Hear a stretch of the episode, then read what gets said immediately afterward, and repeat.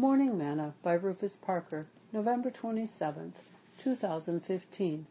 This book of the law shall not depart out of thy mouth, but thou shalt meditate therein day and night, that thou mayest observe to do according to all that is written therein. For then thou shalt make thy way prosperous, and then thou shalt have good success. Joshua 1 verse 8.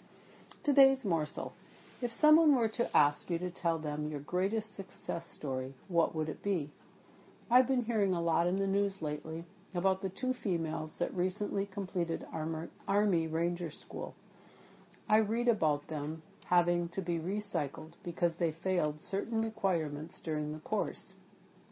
They can now say that they were successful in completing the course. I know that when I was a drill instructor, there were many soldiers I had to recycle because they could not pass certain requirements.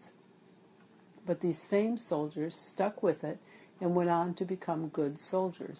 You see, that's what success is. It's going from failure to failure without losing your enthusiasm. This was said by Sir Winston Churchill. We may fail time and time again, trying to reach righteousness, holiness, and perfection.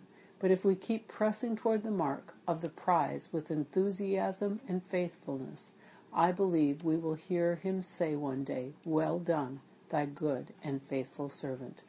Sing, I'm pressing on the upward way, new heights I'm gaining every day, still praying as I on, I'm onward bound, Lord, plant my feet on higher ground. Lord, lift me up and let me stand by faith on heaven's table land, a higher plane than I have found. Lord, plant my feet on higher ground. Thought for today. Success is going from failure to failure without losing your enthusiasm. Sir Winston Churchill.